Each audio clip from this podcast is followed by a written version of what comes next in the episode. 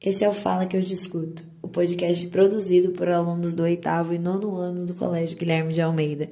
Aqui você vai escutar a opinião de jovens incríveis e brilhantes sobre assuntos que eles mesmos escolheram. Tá esperando o quê? Bora lá! Salve família!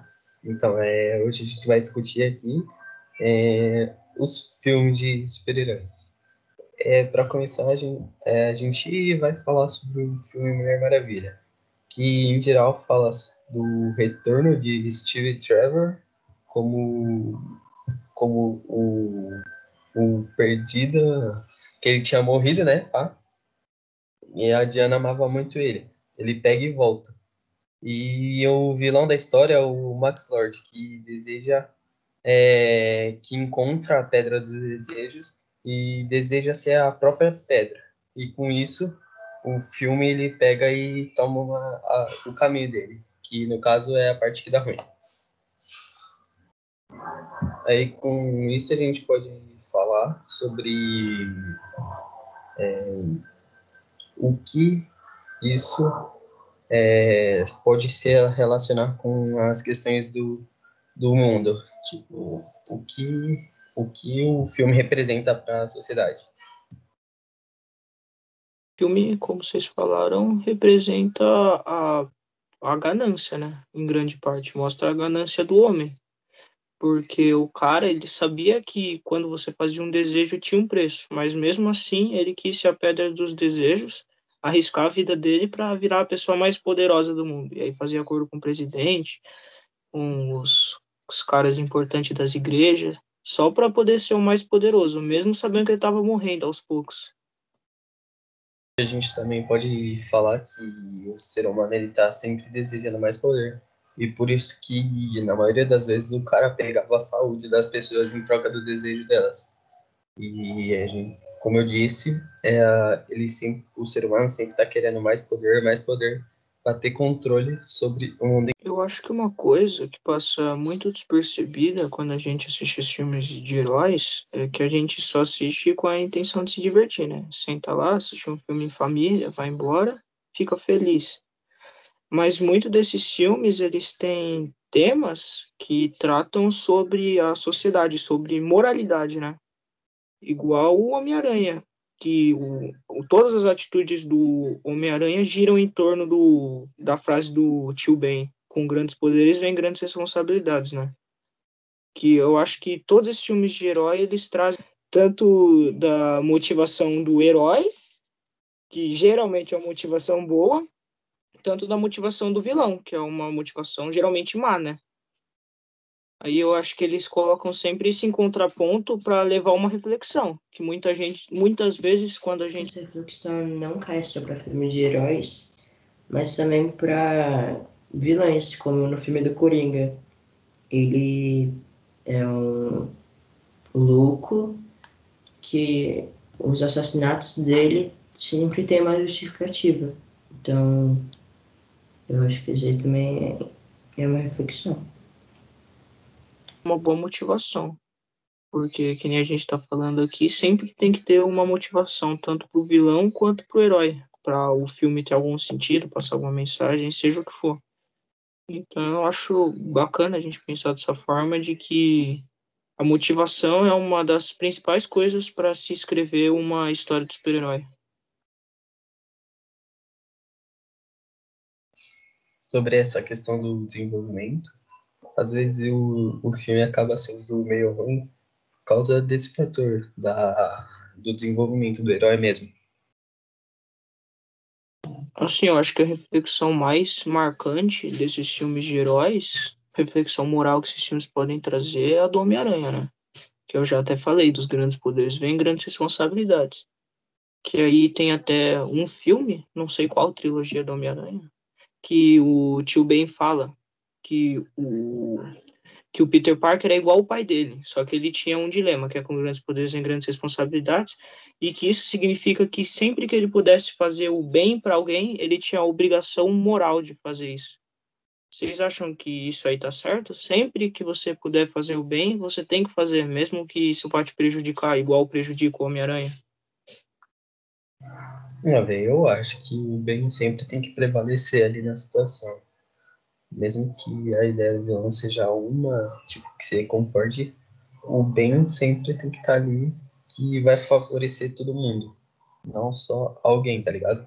Então essa visão de fazer o bem está voltada para fazer o bem para as pessoas em geral, não só para uma pessoa. Você tem que pensar sempre no coletivo.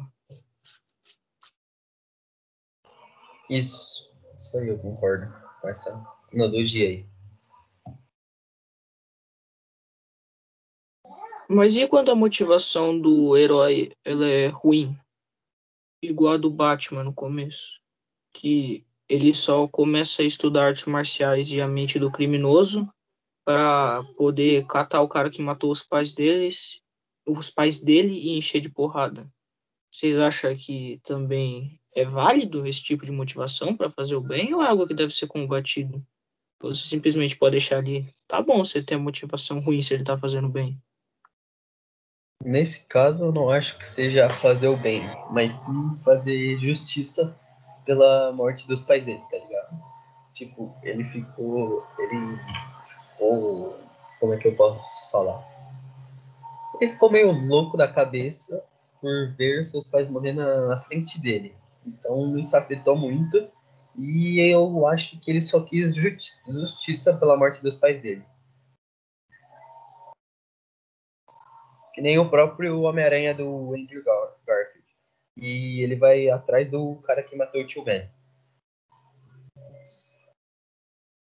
Só que nesses dois filmes, né, tanto no do Homem-Aranha quanto do Batman, quando eles têm a chance de matar o, o cara que matou o ente querido deles, eles não matam, né? Eles têm a chance e eles viram as costas e vão embora. Eles preferem não matar o cara. Por quê? Acho que pelo fato do Homem-Aranha tipo, ser um herói mais bonzinho, ele vai pegar e vai deixar a pessoa aí tipo, pensando no que ela fez, tá ligado? Ela vai pensando no que ela fez e vai se auto-julgar. Mas não o Batman. Batman, ele, tipo, ele não mata, ele dá uma, ele dá uma surra pro cara querer morrer. Mas no filme, pelo que eu me lembre, eu acho que ele não mata o cara, velho. Você pode me, você sabe dizer se ele mata ou não? Ou se ele só bate no cara? Nenhum dos dois mata, eu acho, pelo que eu me lembro. O Batman eu tenho certeza, o do Homem-Aranha eu não tenho. Mas eu acho que nenhum dos dois mata. Do Homem-Aranha, eu lembro que no terceiro filme dele aconteceu uma outra história, que tipo, já apareceu um outro vilão, que podia ser o outro também, que teria matado o pai dele. Aí ele descobriu isso. Eu acho que quando eles veem esses caras que eles queriam matar, mas quando eles chegam frente a frente com eles, eles não matam. Acho que nos dois filmes a reflexão que os dois fazem é lembrar do passado deles, né? O Batman, ele lembra quando ele tava treinando lá com o Hazal Ghul, cara muito louco, quer matar todo mundo, que ele falou que queria fazer justiça, mas não queria matar. E o Homem-Aranha, ele lembra quando ele humilha, humilha o Flash e o tio Ben briga com ele. E aí o Homem-Aranha fala que ele tinha batido nele antes e que foi injustiça. E o tio Ben falou que isso daí estava errado. Então eu acho que uma coisa importante desses heróis é a formação moral que eles têm antes deles virarem heróis, né? Porque eles estão sempre lembrando das coisas que aconteceram com eles antes para poder tomar as decisões de agora. Tá, botão errado.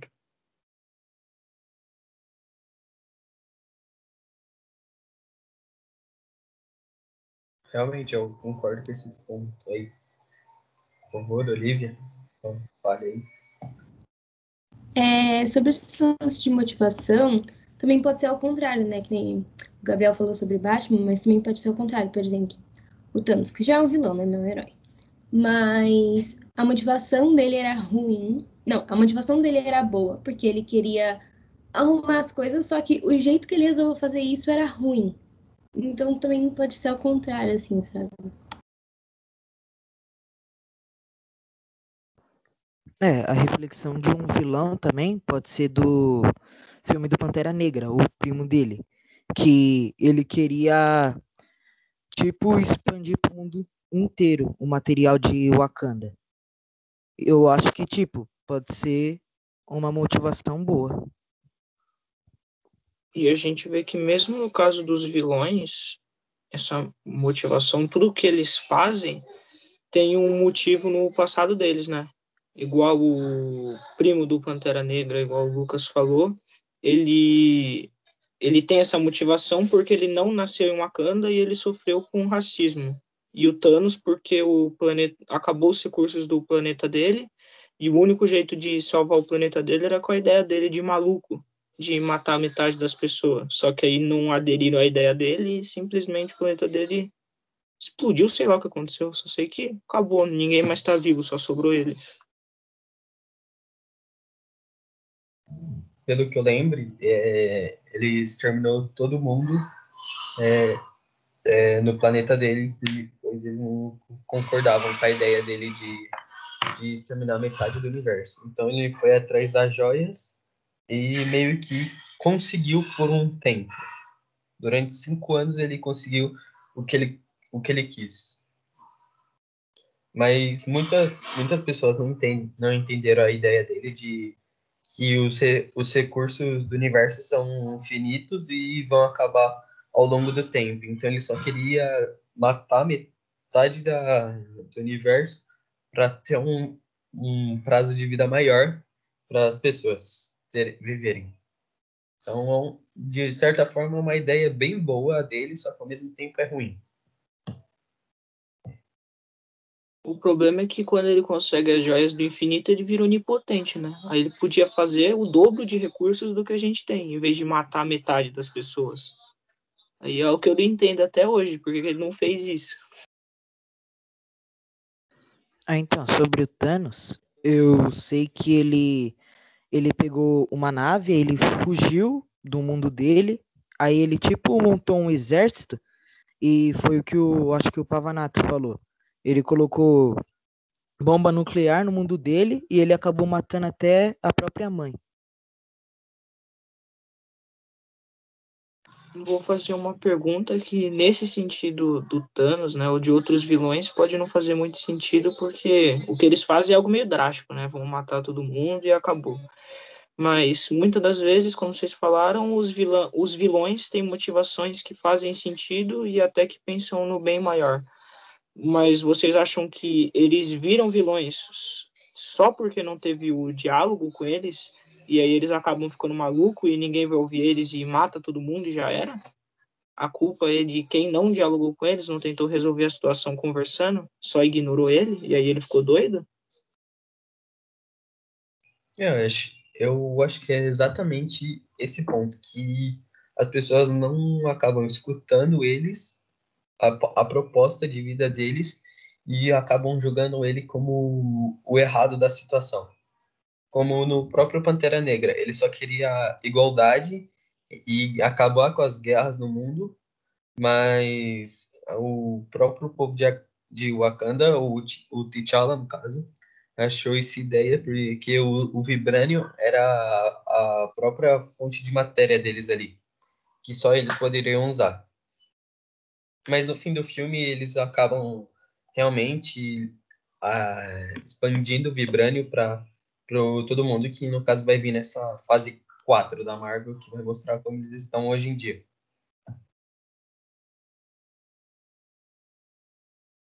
Então, na, em, assim, em alguns filmes que o vilão tem essa motivação boa, é, o que o vilão queria acaba acontecendo, né? Mas não acaba acontecendo do jeito que ele queria porque muitas das vezes a, o jeito que o vilão queria era matando gente, sem ligar só pens, sem ligar para as pessoas, só pensando no bem maior. Enquanto isso o herói, né, ele tenta fazer isso pensando nas pessoas também.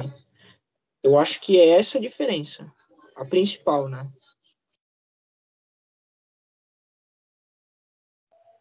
A gente também pode voltar na questão do filme da Mulher Maravilha, que ah, o filme traz realmente a questão do, da mulher no espaço, que quando a Mulher Maravilha entra em ação, é, muitas meninas se inspiram nela, falam que quer ser como ela.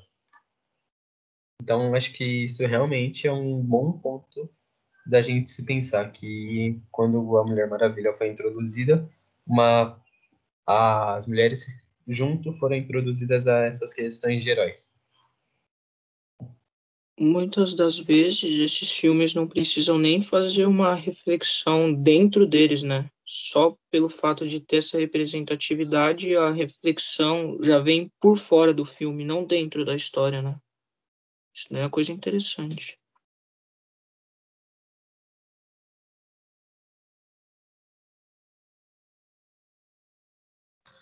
Assim, já que a gente entrou nessa questão da, do filme da Mulher Maravilha, o segundo, acho que nele a luta entre ela e a mulher, mulher Leopardo podia ser mais desenvolvida, sabe?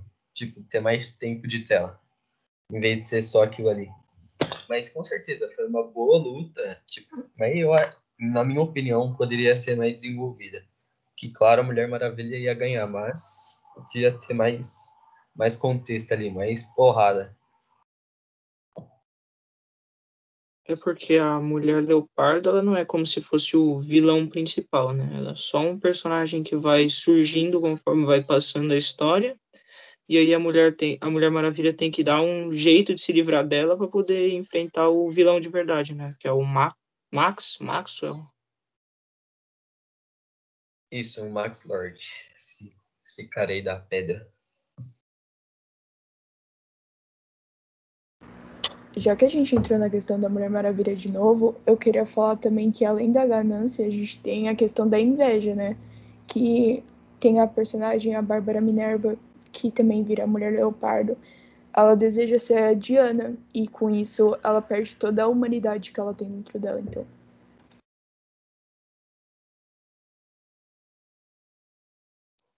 Realmente, porque ela, tipo, meio que vira um um ser irracional atrás de mais poder, que ela realmente quis se tornar a própria Diana só pela força, agilidade que ela tem. Então a inveja também é um grande problema aí da sociedade. Eu não acho que ela vira. Eu entendi seu pensamento de que ela vira meio que racional, mas eu acho que a ideia do filme é passar que ela vira um ser sem empatia, que não se importa com ninguém, só liga para ela. E isso aí é o vilão contrário do que a gente está discutindo, né? Que é o vilão que tem uma motivação, que está pensando num bem maior. Ela só pensa nela mesma, ela é totalmente o contrário. Acho que para fugir um pouco desse assunto, a gente podia falar em, em, quem a gente podia declarar quem é o mais forte ali da dos heróis. Entre primeiro a gente podia discutir na Marvel os filmes ali e depois a gente podia ir para DC. O que vocês acham? Alguma, alguma ideia?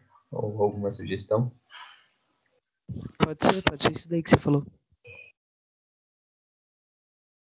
Mas aí é só valendo os personagens que apareceram nos filmes, né?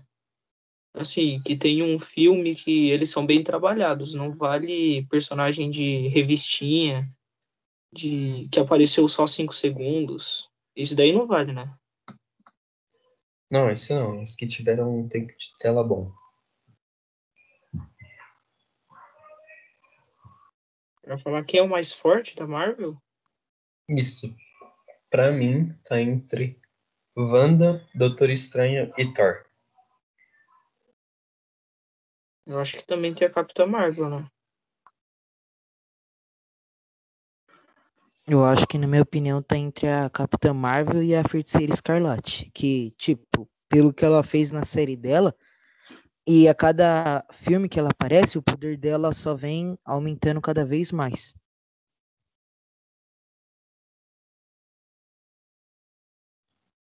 Eu não acho que a Capitã Marvel entre nesse ranking, que é, tipo, ela é forte, ela é forte.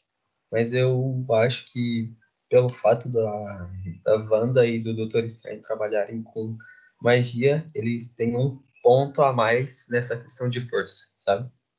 A Wanda é com certeza mais forte que o Doutor Estranho, sim, porque até na própria série dela afirma isso, que a Feiticeira Escarlate é mais forte que o Mago Supremo. Então, na minha opinião, eu não acho que a, a Capitã Marvel entra. Mas acho que daria uma boa briga entre ela e o Thor. A Capitã Marvel e o Thor. O que, que vocês acham? Também acho.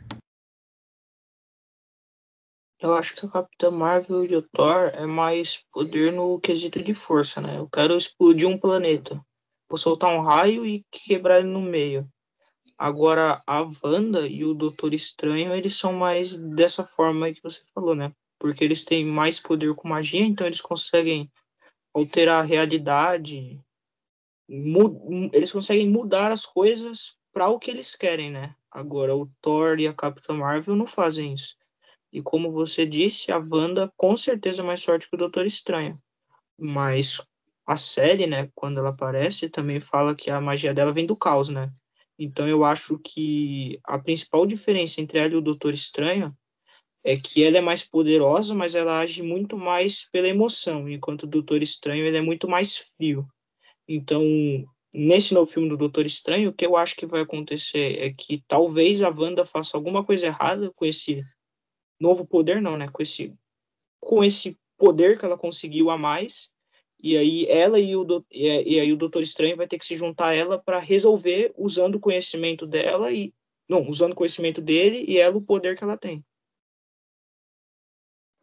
Eu acho que, tipo, o problema mesmo do novo filme do Doutor Estranho, eu acho que vai ser sobre esse novo livro que a Feiticeira Scarlet tem, que é o Dark Code, que é um livro muito poderoso que ela é que tem vários que ela pode aprender, né? Mais sobre a magia e crescer o conhecimento sobre isso. Eu concordo, tanto que o livro aparece, acho que na parte dos créditos do final da série, ela mexendo no livro.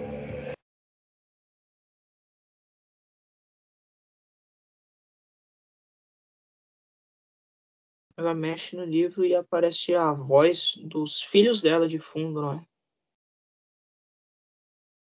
É, a parte da voz dos filhos eu não entendi muito bem, mas, tipo, dava pra ver que ela tava fazendo meio que aquele treinamento que o Doutor Estranho faz no filme dele, que é ele consegue tirar a alma do corpo. É, realmente isso aí, mas eu concordo com o Gabriel na, na parte que ele disse que a Wanda trabalha muito com a emoção. E, e pelo fato dela trabalhar muito com a emoção dela, pelo, pelos fatores que atingem ela, acho que pode prejudicar muito ela e o próprio universo ali, sabe?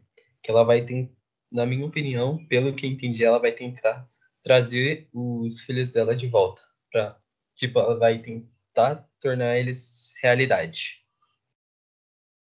Tá ligado? Pra explorar uns novos Vingadores.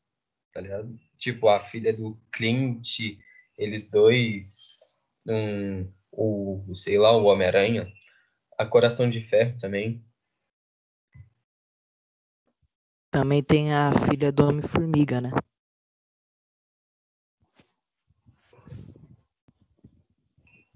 Tem ela também aí.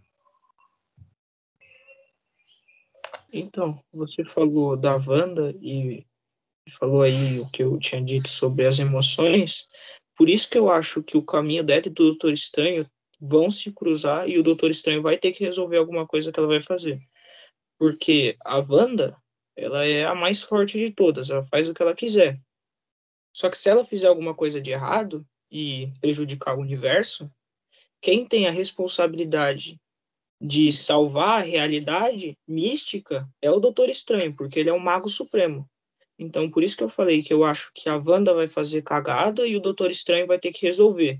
Só que o Doutor Estranho sempre vai estar do lado da Wanda, porque ele sabe que ela é muito poderosa e que ela tem que a Wanda tem que ser do bem, porque se ela for do mal, aí que realmente vai ser um problema. Esses erros que ela comete podem acontecer, porque o poder dela vem das emoções e ela não consegue controlar muito bem, mas é melhor do que ela se tornar totalmente do mal. Por isso eu acho que vai ter essa dinâmica entre ela e o Doutor Estranho. É, eu acho que vai ser isso mesmo, mas eu acho que não vai nem ser muito por ela. Que estavam falando que vai vir um vilão que ele consegue manipular. E estavam falando que ele ia manipular a Wanda e talvez só seja imaginação dela, aquelas vozes que ela ouviu. E talvez ela possa fazer de tudo pelos filhos dela, né?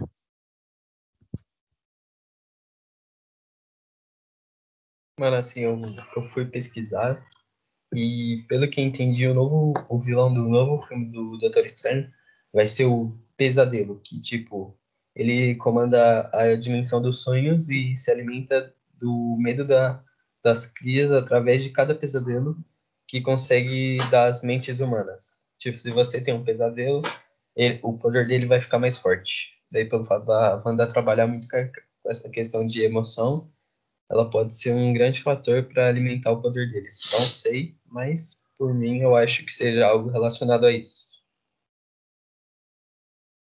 É, eu, eu acho que é, pode ser isso aí mesmo. Agora que você falou do pesadelo, eu não sabia que ele era o vilão do filme, mas até onde eu sei, ele tem uma pegada meio do, do Dormammu também, né? Que ele tem uma dimensão própria que ele comanda e lá ele é o ser superior, ninguém consegue fazer nada com ele. Só que o objetivo dele é sair da dimensão dele, né? Que no caso é dos pesadelos, dos sonhos, para poder dominar todas as realidades, né? E aí talvez ele se aproveite da Wanda para conseguir esse objetivo dele. E aí ele engane a Wanda para isso, né?